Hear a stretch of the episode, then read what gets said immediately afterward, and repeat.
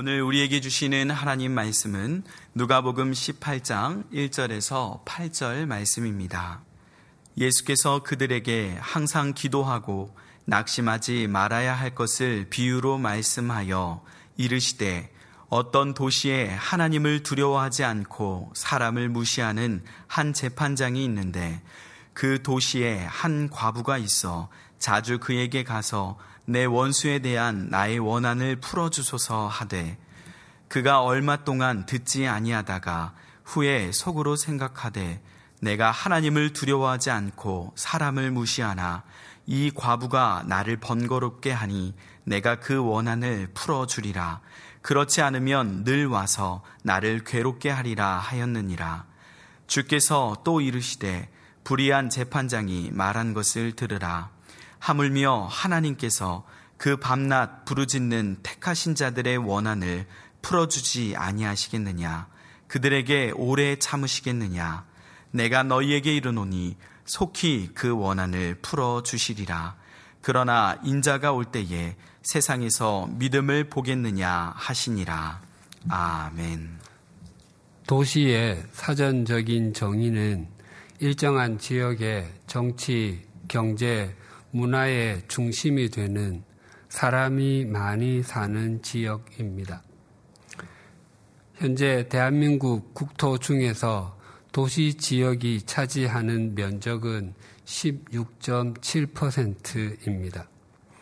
지금으로부터 60년 전인 1960년에는 전체 인구의 40%도 안 되는 사람이 도시에 살았습니다. 하지만 산업화가 시작되면서 사람들이 도시로 몰려들기 시작했습니다. 그래서 1970년에 도시 인구가 50%를 넘었고 1990년에는 80%가 넘었습니다. 그리고 2005년부터는 90%가 넘는 사람들이 도시에 삽니다. 현재 약 91.8%가 도시에 삽니다. 대한민국 인구 약 5천만 명 중에 4,600만 명이 도시에 사는 셈입니다. 미국 하버드 대학교 경제학과 에드워드 글레이저 교수가 쓴 도시의 승리라는 책이 있습니다. 이 책의 부제는 도시는 어떻게 인간을 더 부유하게, 더 영리하게, 더 친환경적이게, 더 건강하게, 그리고 더 행복하게 만들어 주었나입니다. 저자는 도시가 인간의 최고의 발명품일 뿐만 아니라 사람들에게 다양한 기회를 제공하며 환경을 보호하는 일에도 기여하고 있다고 도시를 예찬합니다. 글레이저 교수는 한 국가에서 도시의 인구 비중이 10% 늘어날 때마다 그 나라의 1인당 생산성, 즉 GDP는 30%가 향상한다고 합니다. 그래서 더 많은 사람이 더 많은 부를 누리기 위해서는 도시에 살아야 한다고 말합니다. 또한 인구의 절반이 도시에 거주하는 나라들에서는 국민의 30%가 자신이 행복하다고 말하며 17%만이 매우 또는 전혀 행복하지 않다고 답한다고 합니다. 반대로 인구의, 인구의 절반 이상이 시골에 거주하는 나라들에서는 국민의 25%가 자신은 매우 행복하다고 말하는 반면 22%는 불행하다고 말한다고 합니다. 어느 나라에 상관없이 생활의 만족도는 도시에 사는 인구의 비중이 높을수록 함께 높아진다고 말합니다. 또 글레이즈 교수는 도시가 1인당 탄소 소비량이 적기 때문에 친환경적이라고 주장합니다. 미국 사람들의 86%가 자동차를 타고 출퇴근하는 반면에 뉴욕 사람들은 3분의 1만이 자동차를 타고 출근하기 때문에 뉴욕은 아주 현격한 차이로 미국 메트로폴리탄 지역 가운데 1인당 가솔린 소비량이 가장 적은 도시다라고 말합니다. 그리고 뉴욕과 같은 밀집된 도시에서는 높은 빌딩에 많은 사람들이 모여 살기 때문에 에너지를 효율적으로 관리할 수 있고 발달된 교통, 대중교통으로 인해서 자동차를 운전하지 않고서도 충분히 생활할 수 있다는 것입니다. 하지만 도시 외곽, 교외 지역에 있는 집들은 개별적으로 냉난방 시설을 갖추어야 하고 자동차를 통해서만 출퇴근과 생활을 할 수 있기 때문에 비효율적인 에너지 사용과 1인당 탄소 배출량이 도시에 사는 사람들보다 훨씬 더 높다고 말합니다. 그래서 중국과 인도가 점점 부유해지면서 많은 사람들이 도시로 몰려 더 몰려든다고 말합니다. 그는 정부가 주택을 구입하기 원하는 사람들이 교외 지역에 개인 주택을 짓거나 사게 하지 말고 그래서 그들이 도시까지 출퇴근하도록 하지 않, 게 하고 도시에 고층 건물을 짓도록 해서 도시를 더욱더 활발하게 하고 다양한 기회를 제공하는 것이 더욱 친환경적으로 도시를 만들어 가는 것이라고 주장합니다. 그런데 글레이즈 교수는 뉴욕 사람들이 1인당 사용하는 가솔린 소비량과 탄소 배출량이 다른 곳에서 보다 적다고 말하지만 전체 소비량과 전체 배출량에 대해서는 말하지 않습니다. 예전에 본 기사에 의하면 서울 강남의 대표적인 복합 건물인 코엑스와 전북 진안군의 1년 에너지 사용량이 비슷하다고 합니다. 미국에서 인구가 가장 많은 도시이고 세계에서도 인구가 가장 많은 도시 중에 하나일 뿐만 아니라 상업, 금융, 미디어, 예술, 교육, 엔터테인먼트 등 세계 문화의 수도라고 불리우는 도시 뉴욕에서 에너지의 전체 사용량은 얼마나 많겠습니까? 또 저자는 도시가 궁극적으로 승리할 뿐만 아니라 인간을 더 부유하게, 더 영리하게, 더 친환경적이게, 더 건강하게, 그리고 더 행복하게 만들어 준다고 강조하며 도시에 높은 빌딩을 많이 세워서 더 많은 사람들을 살게 해야 한다고 역설했습니다. 하지만 그 책을 읽던 제 흥미를 뚝 떨어뜨린 것이 있었습니다. 정작 오랫동안 도시에 살았던 저자 자신은 지금은 한적한 교회로 교회 지역으로 이사해서 승용차로 출퇴근을 한다는 것이었습니다. 왜냐하면 도시는 이 30대의 젊은 사람들에게 압도적인 압도적으로 인기가 높은데 자신은 중년이 되었고 그 책을 출판할 때 저자에는 불과 40대 초반이었습니다. 또 자녀가 3명이나 있기 때문이라고 했습니다. 그리고 그 지역의 교육 환경도 괜찮고 출퇴근에 그렇게 많은 시간이 걸리는 것도 아니며 그곳에는 사람들보다 사슴벌레가 더 많기 때문이다라고 했습니다. 도시는 승리하는 것처럼 보일 수 있으나 도시는 영원토록 승리하는 것은 결코 아닙니다. 영원하지 않은 세상에 속한 도시가 흥망 성쇠하는 것은 하나님의 법칙입니다. 오직 하나님께 속한 하나님의 도시만이 영원합니다. 성경에서 말하는 도시는 성으로 둘러싸인 곳을 뜻하는 말입니다. 그래서 신약 성경에서는 도시라고 부르고 구약 성경에서는 주로 성이라고 부릅니다. 대한민국의 수도 서울의 옛 명칭은 한양이었습니다. 조선시대의 한양의 범위는 한강의 북쪽, 그리고 북한산의 남쪽이었습니다.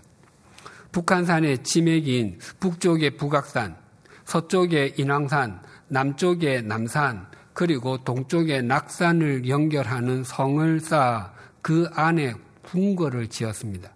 그것이 한양 도성입니다. 그리고 그 도성의 동서남북 방향 방향 성문으로부터 각각 10리씩 거리까지의 땅을 한양으로 삼았습니다. 지금은 서울에서 가장 부하고 최고로 치는 지역이 강남이지만 조선시대에는 강남이 한강 이남에 있는 지역이라 한양에 포함되지 않았습니다. 성경에서 처음 도시를 만들었던 사람은 아담과 하와의 아들인 가인입니다. 창세기 4장 16절, 17절이 이렇게 증가합니다. 가인이 여호와 앞을 떠나서 에덴 동쪽 노 땅에 거주하더니 아내와 동침함에 그가 임신하여 에녹을 낳은지라 가인이 성을 쌓고 그 그의 아들의 이름으로 성을 이름하여 에녹이라 하니라.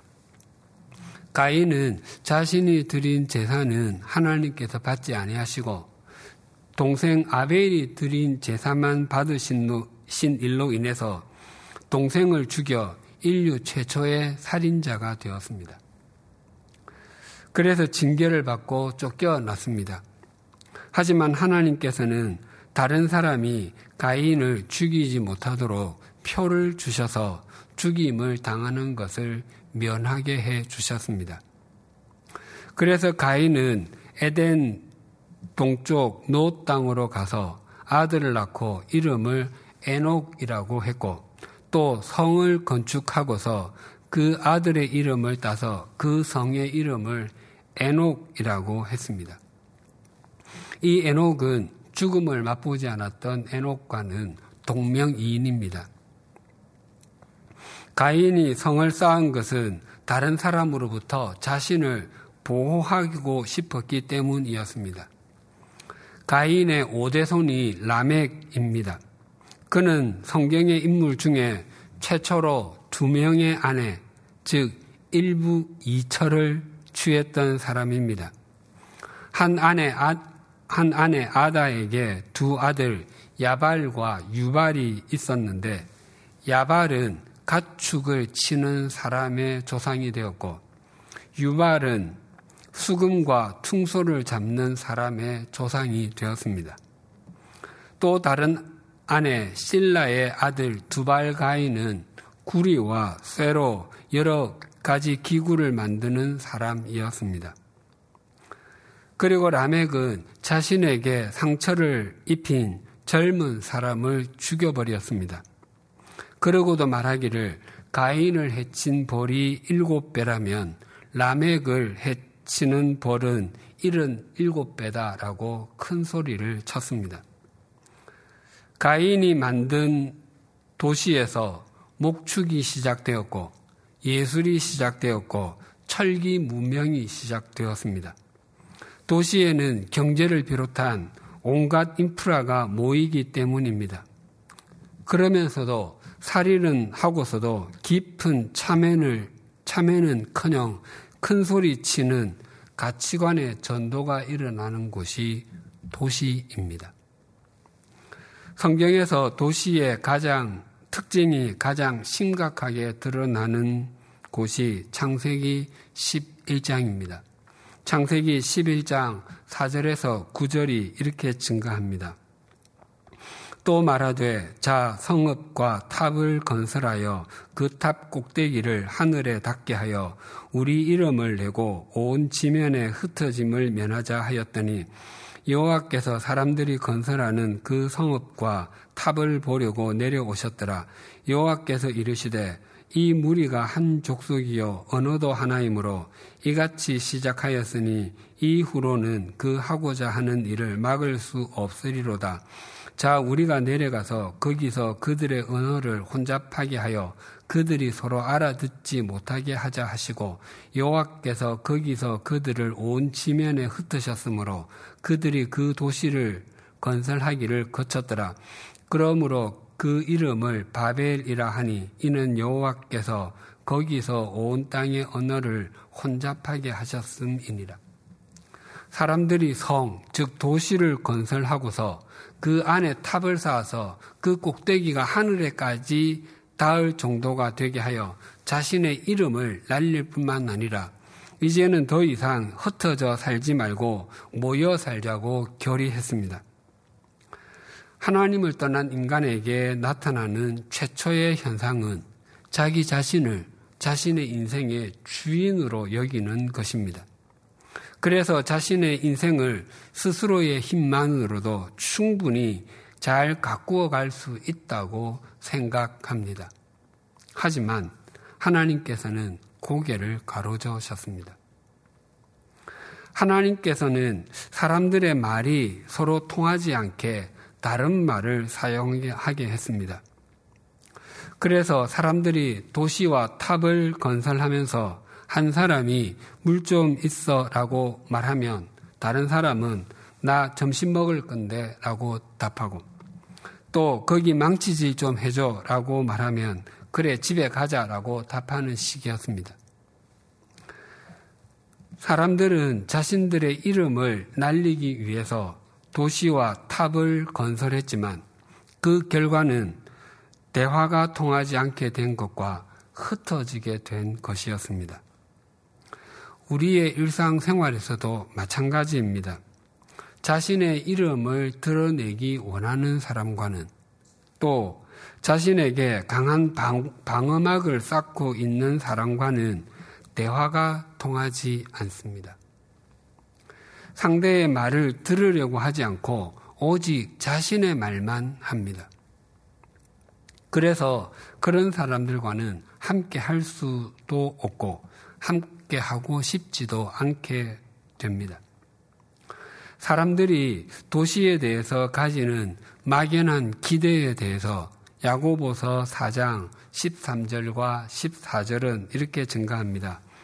들어라 너희 중에 말하기를 오늘이나 내일이나 우리가 어떤 도시에 가서 거기서 1년을 머물며 장사하여 이익을 보리라 하는 자들아 내일 일을 너희가 알지 못하는도다 너희 생명이 무엇이냐 너희는 잠깐 보이다가 없어지는 안개니라 사람들은 도시에 대해서 막연한 기대가 있습니다.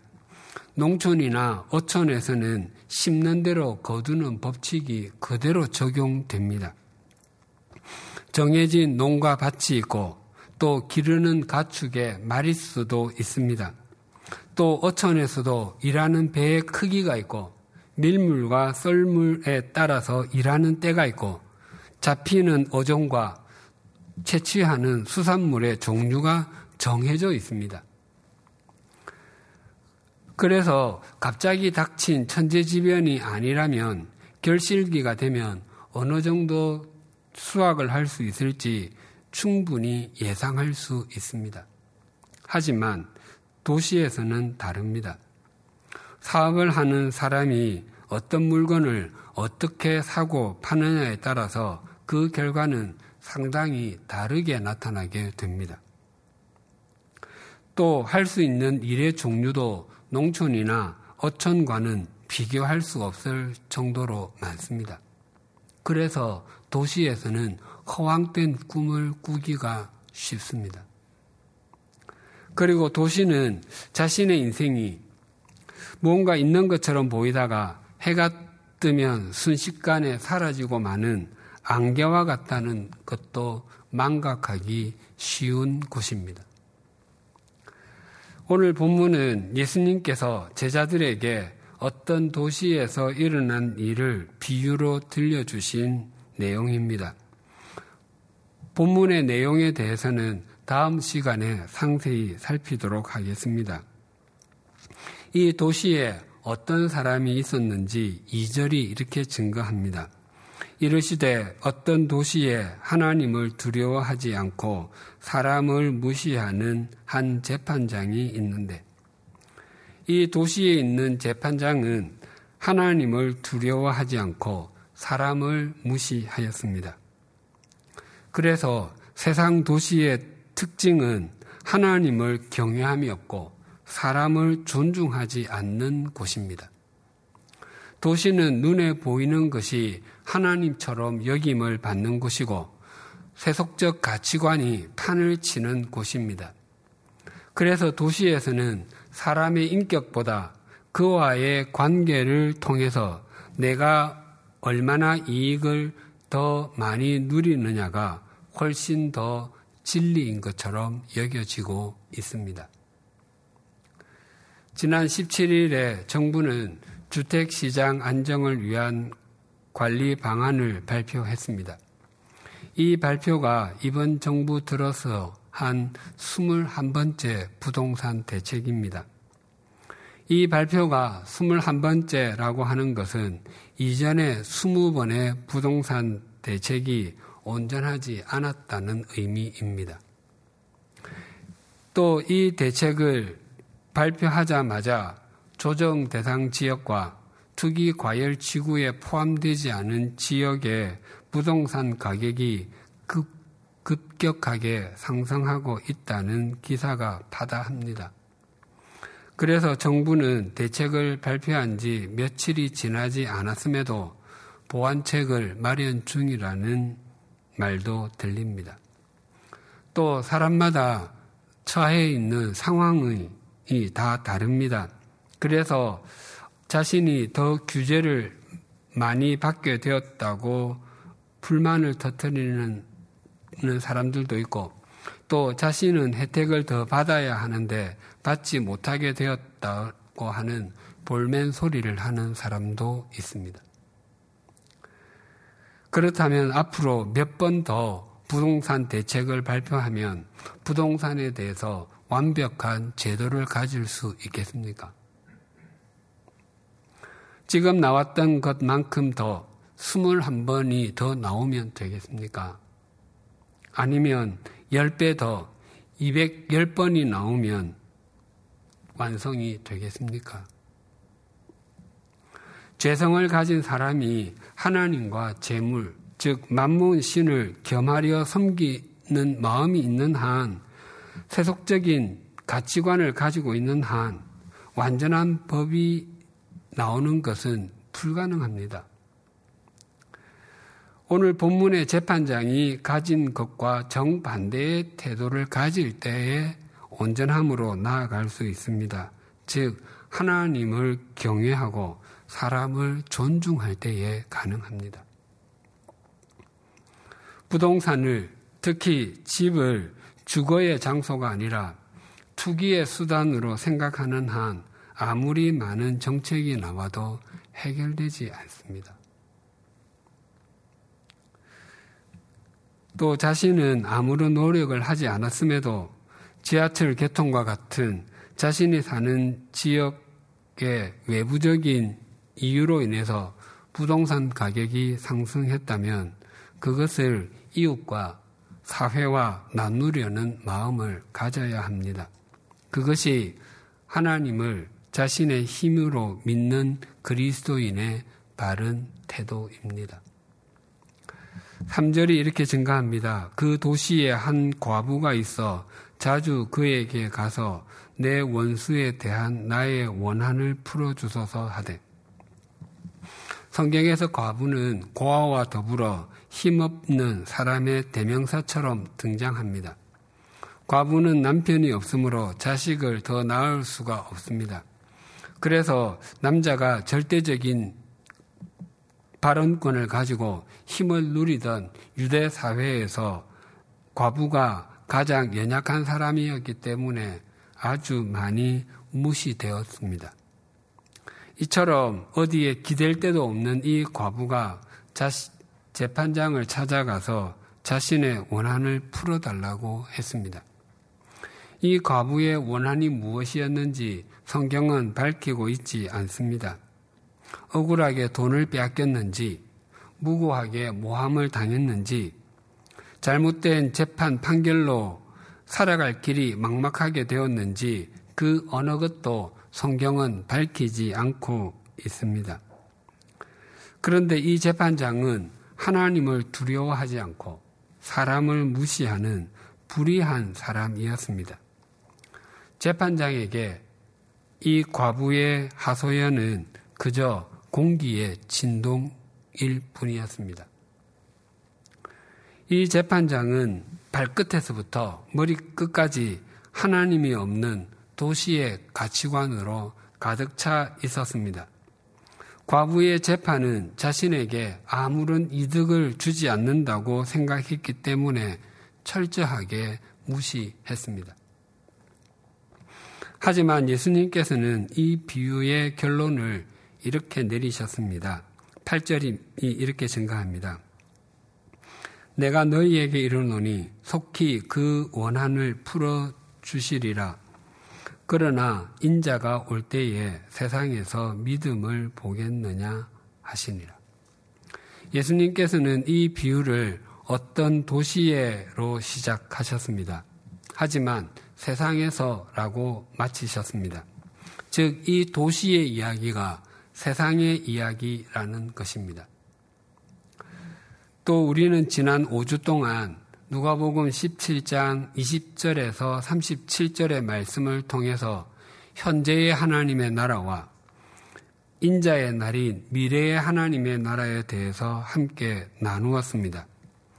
노아의 시대와 롯의 시대의 사람들은 동일하게 먹고 마시고 사고 팔고 장가들고 시집가고 심고 집을 짓는 일상적인 일에 함몰되어서 하나님과 하나님의 나라에 대해서는 아무런 관심도 없이 살다가 멸망의 길로 갔던 것에 대해서 살폈습니다.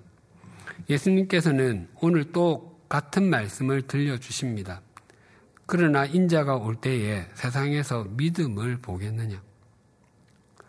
사람들은 언제나 하나님이 없는 삶을 살며 믿음의 가치관이 아니라 세상을 세상의 가치관을 따르며 살고 있다고 탄식하십니다. 우리는 대부분 도시에 삽니다.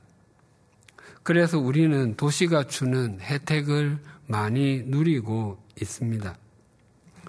하지만 우리는 세상의 도시적 가치관을 따라서 사는 사람은 아닙니다. 세상의 도시적 가치관을 따라서 사는 것은 노아의 시대, 롯의 시대에 살았던 사람들의 길을 걷는 것입니다. 이 세상이 어떻게 될 것인지를 요한계시록 18장 2절과 3절이 이렇게 증거합니다. 세번역 성경으로 읽어 드리겠습니다. 그는 힘찬 소리로 외쳤습니다. 무너졌다, 무너졌다. 큰 도시 바빌론이 무너졌다. 바빌론은 귀신들의 거처가 되고 온갖 더러운 영의 소굴이 되고 더럽고 가정한 온갖 새들의 집이 되었구나. 이는 모든 민족이 그 도시의 음행에서 빚어진 분노의 포도주를 마시고 세상의 왕들이 그 도시와 더불어 음행하고 세상의 상인들이 그 도시의 사치 바람에 치부하였기 때문이다. 사도 요한이 계시록을 기록할 때 큰 도시 바빌론, 즉 로마 제국은 팍스 로마나 로마의 평화의 시대로 전성기를 구가하고 있을 때였습니다. 그 누구도 로마 제국이 무너지거나 사라지게 될 것이라고는 꿈에도 생각하지 않았습니다. 그럼에도 사도 요한은 큰 도시 바빌론이 무너질 것이다 라고 미래형으로 표현하지 않고 무너졌다 라고 과거형으로 표현하고 있습니다. 또 큰 도시 바빌론이 무너진 이유를 음행에서 빚어진 분노의 포도주를 마셨기 때문이라고 합니다. 음행은 우상 숭배를 뜻하는 말입니다. 우상을 숭배한다는 것은 재물이나 권력, 쾌락 등을 하나님으로 섬기는 것입니다. 로마 제국의 큰 특징은 쾌락과 사치였습니다. 그것을 누리기 위해서 다른 나라를 정복했고 과도하게 과세했습니다. 나라와 도시뿐만 아니라 개인도 쾌락과 사치에 빠지면 그 인생은 무너집니다. 우리 그리스도인들이 소망해야 하는 도시가 무엇인지 요한계시록 21장 2절이 이렇게 증가합니다. 또 내가 봄에 거룩한 성 새 예루살렘이 하나님께로부터 하늘에서 내려오니 그 준비한 것이 신부가 남편을 위하여 단장한 것 같더라. 우리 그리스도인들은 거룩한 성, 새 예루살렘에 속한 도시민입니다. 세상은 더 큰 도시, 더 부유한 도시, 더 화려한 도시를 추구하지만 하나님께서 만드신 도시는 거룩한 도시, 구별된 도시입니다. 그래서 우리 그리스도인들이 추구해야 하는 것은 큰 것이 아니라 거룩한 것, 구별된 것입니다. 세상은 언제나 도시의 가치관이 판을 치는 곳입니다. 대부분의 사람은 그 가치관에 사로잡혀 삽니다. 그래서 다른 사람들보다 조금이라도 더 많이 움켜쥐기 위해서 동분서주하고 그것을 이루었다고 생각하면 자신은 성공한 인생이라고 자부합니다. 또 다른 사람들보다 좀 더 크고 높은 의자에 앉기 위해서 새벽부터 밤까지 몰두하고 그것을 이루었다고 생각하면 자신은 승리자라고 자위합니다. 교회마저도 더 큰 예배당, 더 많은 교인 수, 더 많은 헌금이 곧 하나님께 더 큰 영광을 돌리는 것이라고 생각하곤 합니다. 교회 안에서도 교회 밖에서도 거룩한 삶, 구별된 태도를 찾기가 참 어려운 시대입니다. 하지만 하나님께서 우리를 당신의 자녀로 부르시고 예수님께서 십자가에서 대속의 피를 흘리시며 성령님께서 우리의 매일매일을 인도하시는 것은 우리로 하여금 세상에 속한 도시민이 되게 하기 위함이 아니라 거룩한 도시 새 예루살렘의 도시민이 되게 하기 위함입니다. 우리 모두가 새 예루살렘의 도시민으로 살아가기 위해서 구별된 삶을 살며 자기를 부인하는 것을 두려워하지 마십시다. 새 예루살렘의 도시민으로서 과부와 같이 연약한 이웃과 함께 살아가기 위해서 마땅히 내가 누려도 될 이익을 나누고 기득권을 함께 누리는 것을 기뻐하십시다. 세상의 도시적 가치관의 파도가 아무리 높아 보인다고 할지라도 그 위에 계시는 하나님을 바라보십시다. 하나님께서 그런 우리를 통해서 우리의 가정을 새롭게 하실 것이고 우리가 속한 사회를 새롭게 하실 것이며 우리의 힘이신 하나님께서 우리의 오른편에서 우리를 구별된 사람으로 하나님의 작품으로 빚어 가실 것입니다. 기도드리시겠습니다.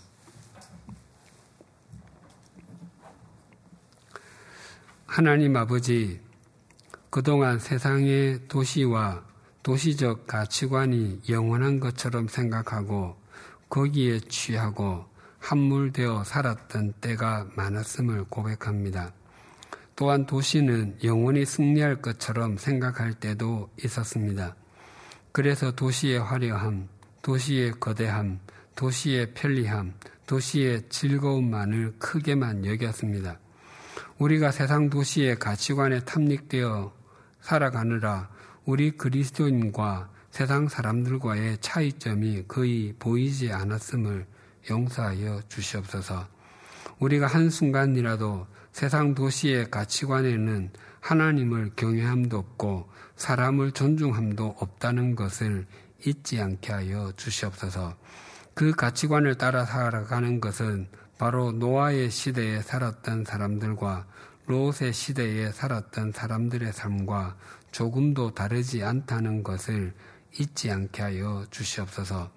이제부터 우리 모두가 거룩한 도시 새 예루살렘을 소망하며 살아가게 하여 주셔서 우리의 삶이 세상 사람들과 구별되게 하여 주시고 다른 가치관을 갖게 하여 주시옵소서. 우리가 마땅히 먹고 마셔 도될 이익을 연약한 사람들과 나누고 당연히 누려도 될 권리를 다른 사람들과 공유하는 하나님의 자녀들이 되게 하여 주시옵소서. 그리하여 우리로 인해 계층 갈등을 비롯한 온갖 갈등으로 찢어질 대로 찢어진 우리 사회가 전능하신 하나님의 손 안에서 치유되고 통합을 이루어 가게 하여 주시옵소서. 우리가 그런 삶을 신실하게 살아내기 위하여 오직 하나님만이 우리의 힘이심을 기억하게 하여 주시옵소서 예수님의 이름으로 기도드립니다. 아멘.